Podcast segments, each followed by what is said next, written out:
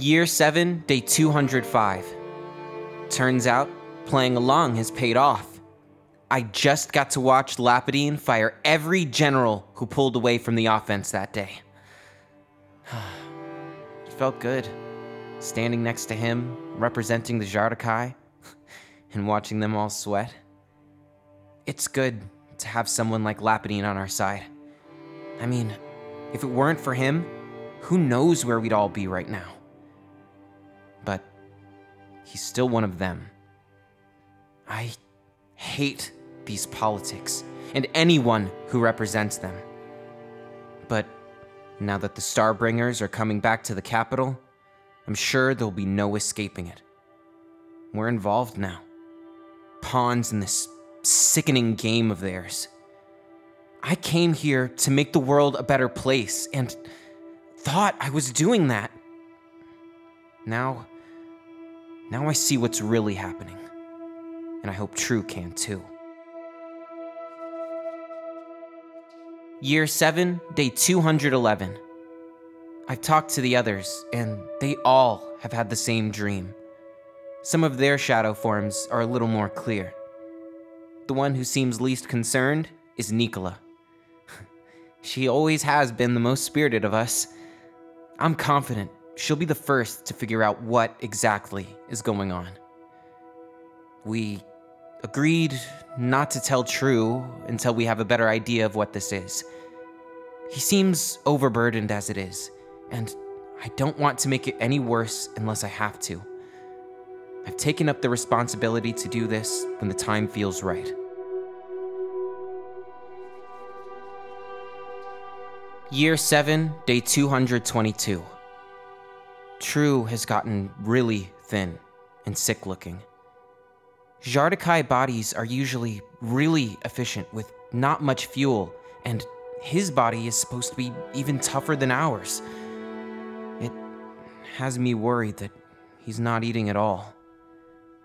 I'm not the only one worried.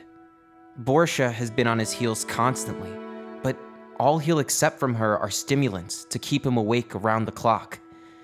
He spends all his time replaying the calamity, poring over whatever data there is, and trying to figure out what happened. All he said to me is that his Superman is gone. Lapadine and Shan seem to think it's stress, but I did finally get out of Lapadine that he does have Berserker. Even he's confused about what actually happened because True was right there with him. He told me it looked like he'd invoked his abilities, like he often does. Then, moments later, the calamity was over, and he was on the floor. I know that Etruvians are different, that their minds and bodies aren't intrinsically linked. Anyways, I'll get it out of him sooner or later. But in the meantime, watching him react to all this has been really hard. He's not someone who leaves things to hope, faith, or chance, but he's so far from an answer that that's all he can do. On one hand, it makes me scared to see someone who always has an answer be so vulnerable. But on the other hand, seeing him humbled has been a little refreshing. A change of perspective can be a good thing,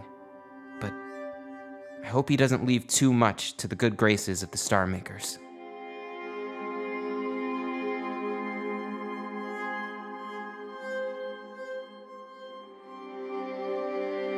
Please feel free to check out the original soundtrack on Spotify. It's the perfect thing to put on while you study or to inspire you while you write worlds of your own. You can visit tmocpod.com for links to all this stuff and more.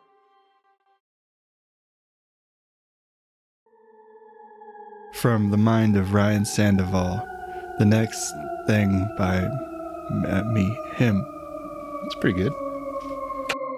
I hear you wish to know what lies beyond the story. What world exists between the mind and the page.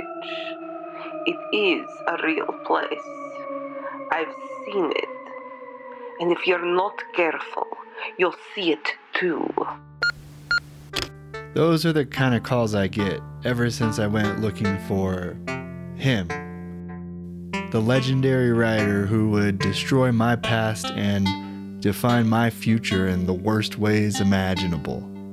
Luke Pattersby was a super famous thriller author from the 1990s who went missing under strange and mysterious circumstances. Some think he's dead, some think he's hiding, and others believe something far more sinister. As for myself, I just want what he stole from me. The following events are fake. The story, however, is real. I'm risking everything to chase a ghost, but there's those who say I should move on. You think my talking about a dinner from five years ago will fix your pitiful excuse of a life? Dude? Those who think I'm full of it.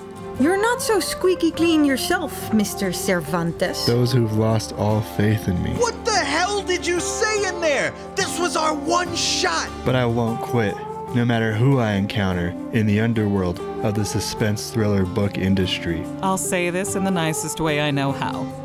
Your manuscript reads like dolled up fan fiction written by a stalker. Thank you. That wasn't a compliment. They call themselves the children of the thrill. And they ain't exactly a coffee clutch. Special Forces Library Division, open up. The fuck is this shit? So, this is what it sounds like when clowns cry. I wanted to go inside. Inside where? The fantasy. This is Finding Pattersby, a thriller in 10 parts. Premiering Thursday, June 29th. Follow us now at patterspod.com and all the places that also have um, podcasts. Till then, see you in the thriller pages.